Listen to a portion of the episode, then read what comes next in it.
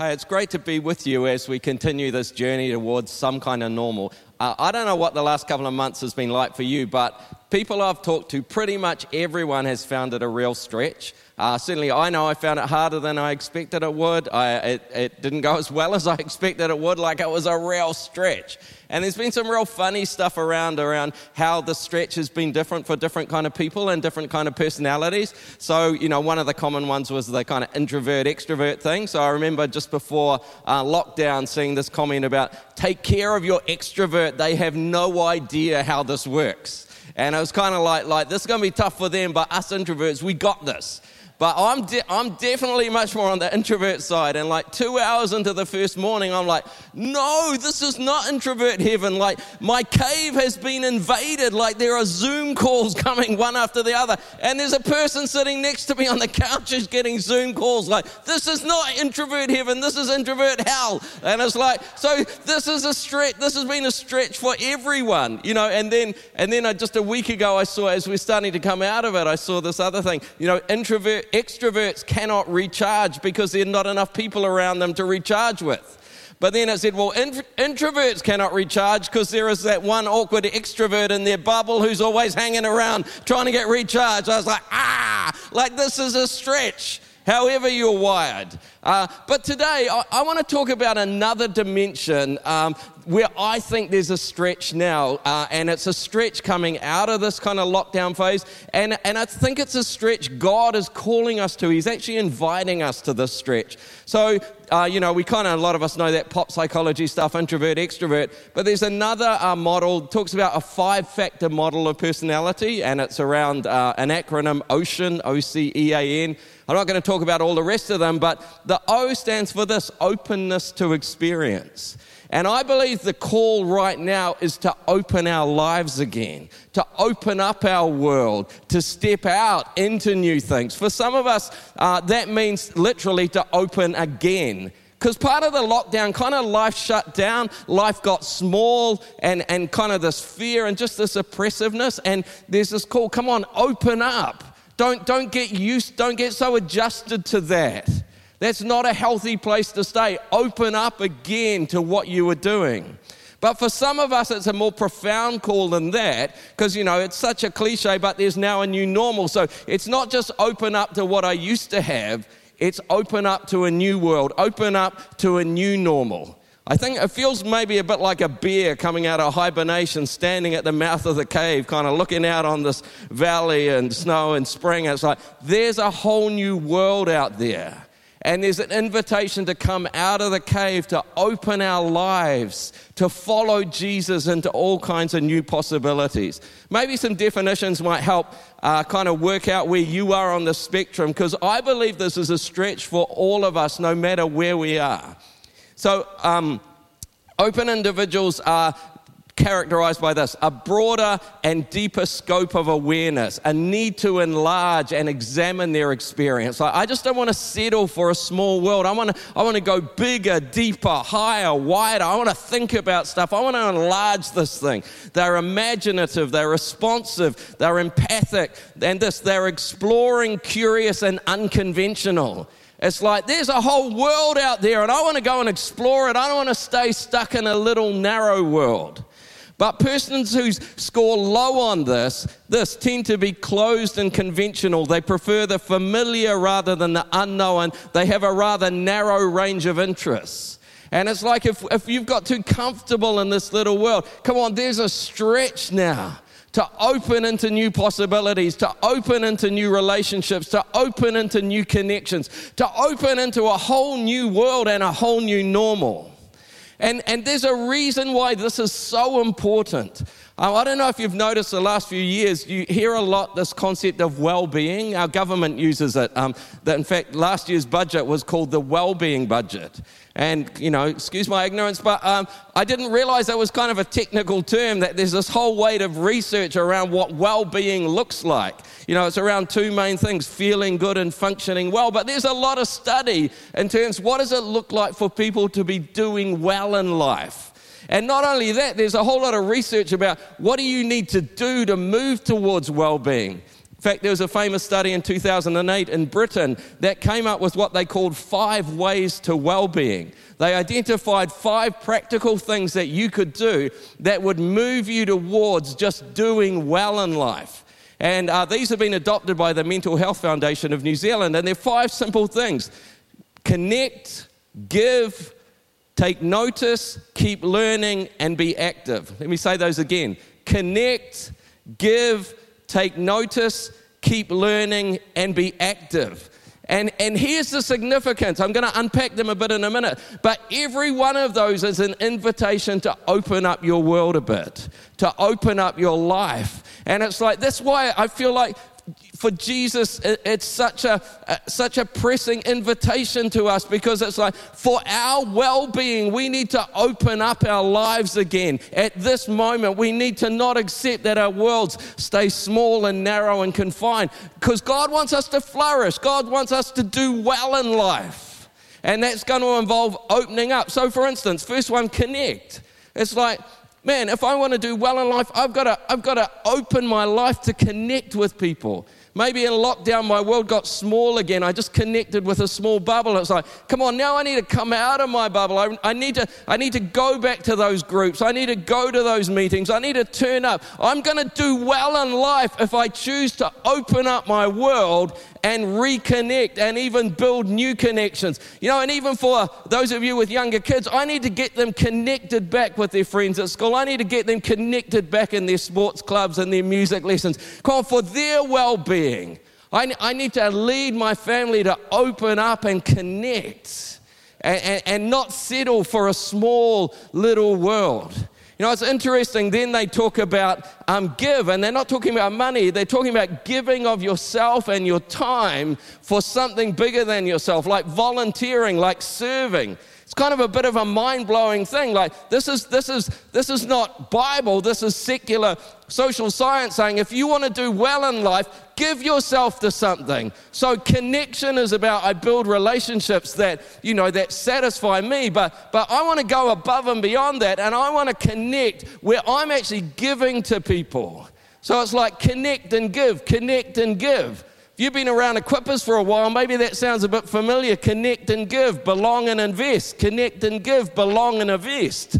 We've talked about if the big theory of growth. If you want to grow G, you do the B and the I. You belong and you invest. Like, this is not a strategy, a cunning plan to grab your time to grow a church. We are here to equip you for life. This is how you're going to do well in life belong and invest, connect and give. And it's like, oh my goodness, I, I need to choose that I'm gonna, I'm gonna get back involved in those e groups. I'm gonna get back involved uh, in those services. I'm also gonna get back involved in those e teams because I'm gonna do well if I'm connecting and giving, if I'm belonging and investing.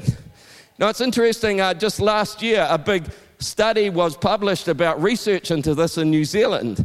Um, and um, they, they said this Many adults in Aotearoa have low levels of well being. This, with just one in four reporting high well being. So it's like, I just don't want to go back. That's not good enough if 75% of us go, life wasn't that great before. And there are some clear strategies if I'm going to do well. I got to get connected and I got to be giving into something as the first two. Just if you think we're really bad, similar study in the US found 20% reported. So this is not great. In our modern world, we're not doing well. And there are some clear things, but they involve us opening up our life again. Interesting just to dig down a bit deeper into those two things. The New Zealand study kind of compared how people combine those five things, and, and this is what they found about that connect and give. This is a quote just 15% of the sample participated in both connect and give in combination.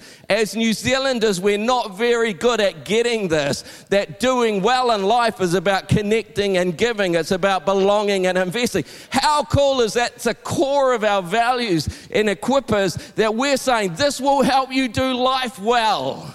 We're actually going against New Zealand culture in a way that goes, put these things in place, connect and give belong and invest, get involved in e groups and e teams, come to services. You are going to thrive, you are going to flourish if you do this. Just a few quotes, you know, they say this a, com- a core component of strong relationships is actually the act They didn't say that, I added that. The, do the quote properly. A core component of strong relationship is the act of providing help and support for others.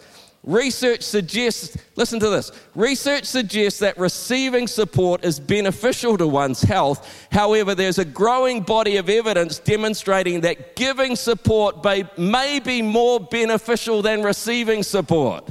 And, and like, this is mind blowing. For example, giving support is associated with a lower mortality risk, whereas receiving support has no significant effect on mortality.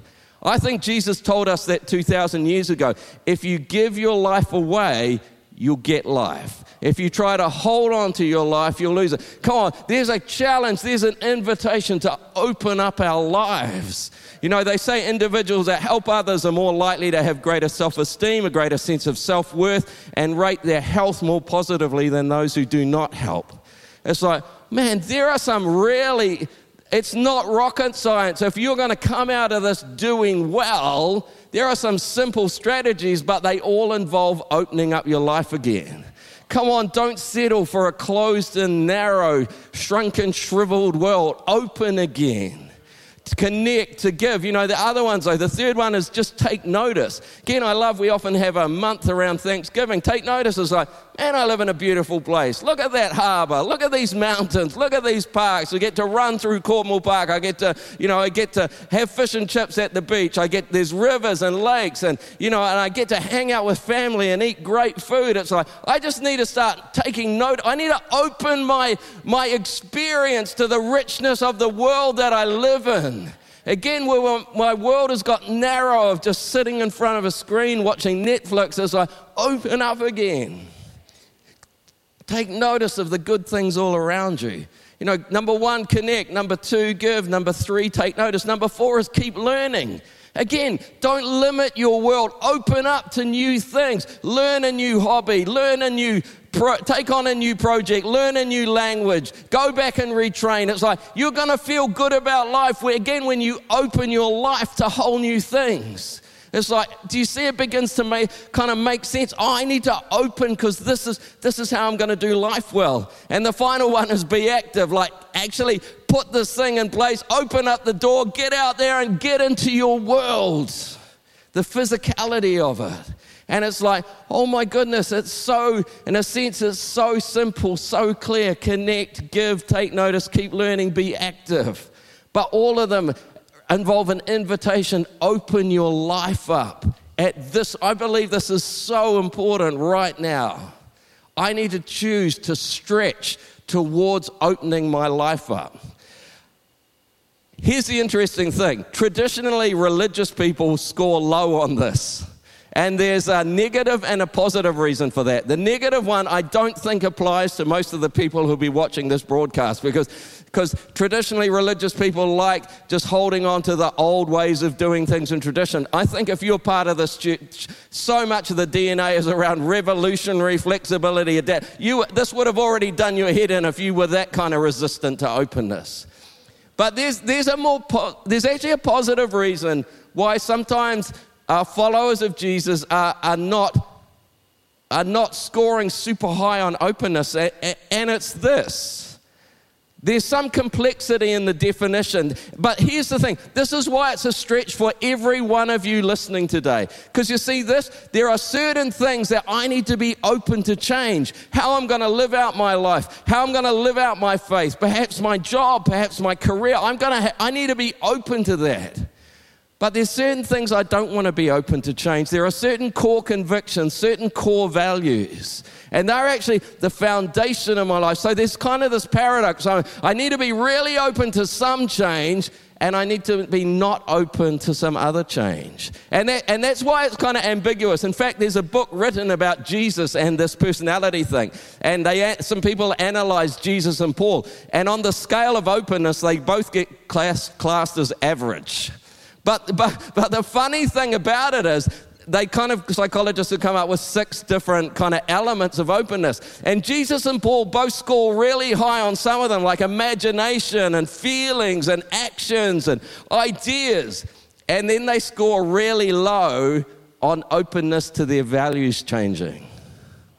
And that's the complexity of this thing. It's like a unique Christian and Jewish faith has a unique perspective. Be really open to how you live this out, but hold on to some core things. And, and so, um, you know, I, I, want to talk about two models that are kind of presented a, a, of this in, in faith um, surviving storms and shifting seasons. Surviving storms and shifting seasons. Both are about change. So, surviving storms. Luke chapter 6 is a passage where, verse 47 to 49, Jesus talks about this thing of uh, building a house on foundation. The more well known passage is in Mark 7, the end of Sermon on the Mount. But I wanted to read this one. So, verse 47, Luke 6 As for everyone who comes to me and hears my words and puts them into practice, I will show you what they are like. Here it is. They are like a man building a house who dug down deep and laid his foundation on a rock. There was something immovable in his life, and that was a good thing. You didn't want those things open to moving. Because then he says this when a flood came, the torrent struck that house, but it could not shake it because it was well built. In contrast, verse 49, the man who built his house without a foundation, when the torrent struck this house, it collapsed and its destruction was complete.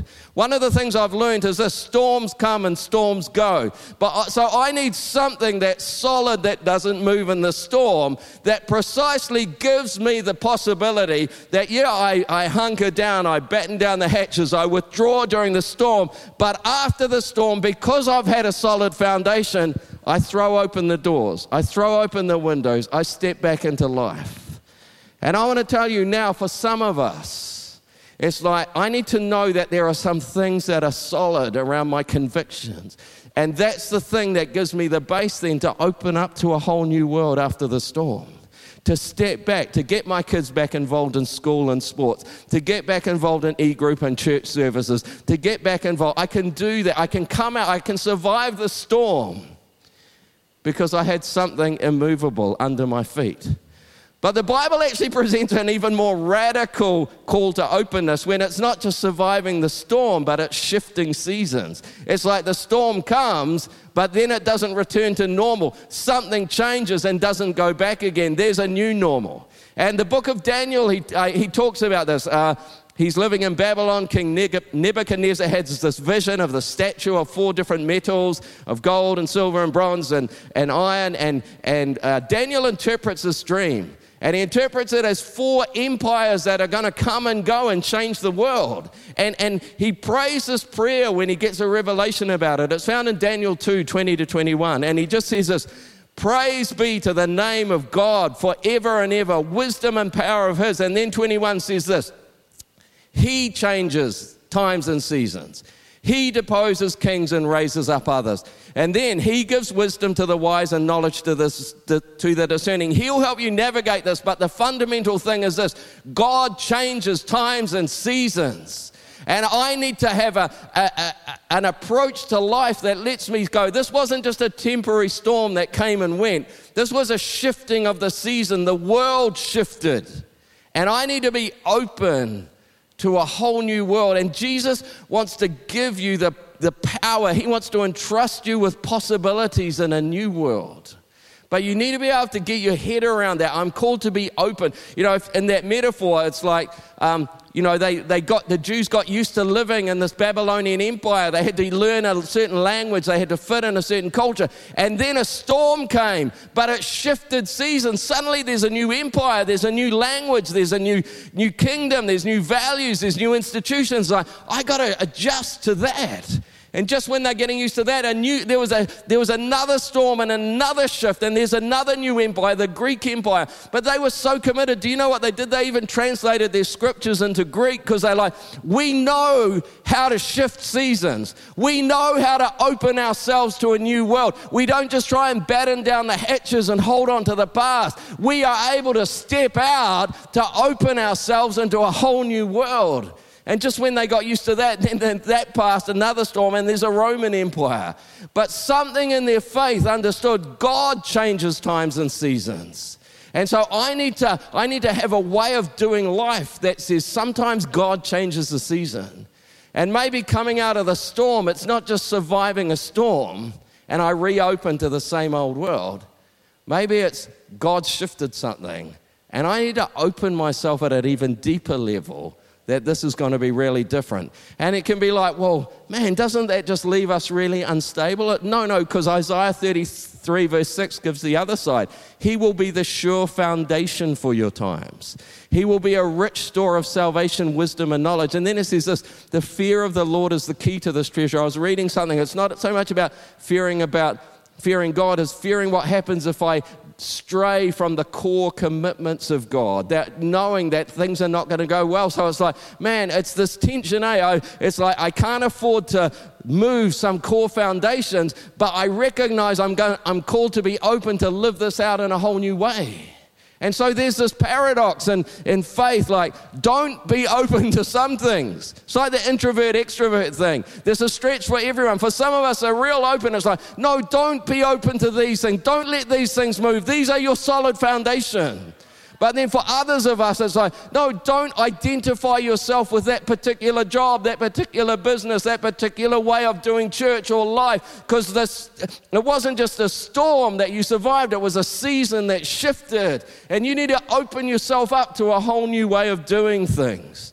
Another translation, he'll be the stability of your times. Beautiful paradox, something sure and stable and strong, something open to incredible new possibilities. And that's why there's this kind of ambiguity about it. You know, I've heard this a couple of times from people in leadership in our church that hold this well together. So I've, I've heard Pastor Sam a number of times say this when, you know, looking at being open to some possibility. He's like, well, what's the worst that could happen? We could run out of money, we might have to close it down. And then he always says, yeah, but my wife will still love me, my girls will still love me. And it's like this incredible thing. If I have a, a solid core, then I can open my life to risk and adventure. And it's like, man, where's the stretch for you around that? On a more structural, organizational level, I've heard Pastor Bruce say, you know, as a church, we're conservative in our theology, but contemporary in our expression. There's things that don't, we're not open to moving on core convictions, core values. We're all gonna, always going to be about honoring God. We're always going to be about community, being together. We're always, always going to be about reaching out. But how we do that is always going to be changing every week, every year, because we're conservative in our theology, we're contemporary in our expression. We're not open to these things moving, we're open to a whole lot of other things moving. Tragic, some groups do the other way. It's like, no, but we like how we do our music. We like the traditional way of doing things. But, but let's be super contemporary in our beliefs. That's a death sentence for the church. That, that security is a solid foundation on my convictions and an openness to the expression of those. Um, I was thinking about two different kind of pictures of this. So, um, tramping through the wilderness and sailing across an ocean. Neither of which are really my thing, but um, anyway, pretend they are. Um, a friend of mine did some research about people who had perished in the wilderness. Um, and sometimes, like when they died and their bodies were found just within a few hundred meters of a road or a, a cabin or something. And the whole point that without familiar landmarks, they just got disoriented and lost their way and panicked.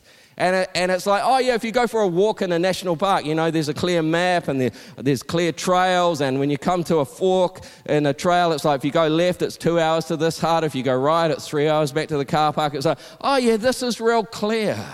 In the wilderness, there's no map, there's no trails. So, how do you survive in the wilderness? You control a very tight little environment around you. Have I got a warm, safe place to sleep? Have I got a fire going? Have I got water? Have I got food? I, I have something that's secure at the core, and I have a compass. And, and the fact that that is secure sets me free to have an amazing adventure and go where no one's gone before and there are no trails. It's a beautiful picture, I think, of how, how God calls us to do life. Uh, another one, Patrick Dixon, the futurist, he was at Shout and then he did a Zoom call uh, recently. And I remember at Shout, he talked about out sailing right in the middle of the ocean and looking up at the stars and hearing this bang, bang, bang on the hull of his uh, yacht and its dolphins kind of, and, and just like this moment of wonder out there. And I don't know if you noticed, those of you who are on the Zoom call, he mentioned, like, oh, yeah, going into lockdown, my wife and I spent 16 days sailing across the Atlantic. You know, I have this gut reaction that, that that's both both the most terrifying and the most boring thing I could think of doing. But for him, it's like, but you think about it. If you're going to sail across the Atlantic, you probably don't want to be open and blase about the water tightness of your boat. You probably want to be quite secure that the bung is in the bottom and the hatch is closed. But if you manage a, a tight little center, you get to do what he talked about being in the wonder of the middle of the Atlantic, gazing at the stars, seeing the dolphins. And, and it's like, and it's this weird paradox. To do well in life, we need a center that's secure. And, and that gives us, it sets us free, it empowers us to open ourselves to wonder. And, uh, and so here's this tension. On the one hand, and that's why I said it's a stretch. On the one hand, there's things I, I don't want to be open to at this time because no, that's my strong point. And but there's these things I do need to be open to. It's like, ah, how do I tell the difference? I got great news for you. Jesus has got you on this very thing. He's there for you to address this very issue. Um, the Gospel of John, many of you know, has uh, seven what's called I am sayings. And um, they're kind of ambiguous in English because in Greek you don't have to have the word I and I am. It's like, so it's deliberately like he's evoking the, the Old Testament name of God. He's like, I am the great I am. But then he attaches to that some specific point of meeting you at a point of need. So it's like, are you hungry and needy? Well, I am the great I am who is for you the bread of life. Are you lost in darkness? Well, I am the great I am for you who is the light of the world greatest need you could be in. Everything's died. I am the great I am for you, who is the resurrection and the life. The strangest one that I don't think I've ever heard anyone preach about is this I am the great I am, who is for you the gate. It's like, what an odd image. I believe it's the, it's the, it's the thing, the most pressing thing for us to know at this moment. Comes from John chapter 10, discussion about uh, being the good shepherd, and that's the image we generally know of. But it comes from the metaphor of a sheepfold that at night the shepherd would bring them back to a safe place and he would lie across the, the gate. So it's John chapter 10, verse 7. Very truly, or truly, truly, I tell you, I am the gate for the sheep. All who have come before me are thieves and robbers, but the sheep have not listened to them. I am the gate. Whoever enters through me will be saved. This, listen to this, they will come in and go out and find pasture. You're going to navigate this tension between coming into a safe place where the gate shuts to protect you and going out into good places where the gate opens up and the shepherd leads you out. You know, it's fascinating. The famous verse is in the next one, which never really identified the context for this. The thief comes only to steal, kill, and destroy. I have come that they may have life and have it to the full. Go back. I have come that you may have well being. I have come that you might flourish. And if you're going to do that, you need, to me, you need me to be the gate. Because you can't figure out what are the things you need to shut to to protect yourself from. Because there's things that want to rob you of stuff at this time. But what are the things you need to be open to? And you need to trust me when I open the gate and it looks a bit scary, but that's a new career, but that's a new job, but I don't understand. He's like, trust me. I'll protect the things that I don't want to change in your life, your core convictions, but I'll lead you out to a good place. Gates shut and open. They shut out the things that will rob you, they open to lead you to things that are good. Let me get real for this with this surviving storms and shifting seasons. Maybe the new thing is maybe your business might not survive. But I'm not going to let that make me question whether my life is worth living.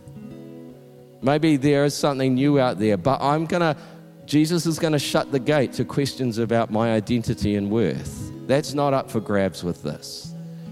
Maybe I might lose my job, but I'm not going to let that pull away, make me pull away from my spouse and become distant or run back to old habits and addictions. No, no, the gate closes on those things and it opens to new careers and new jobs.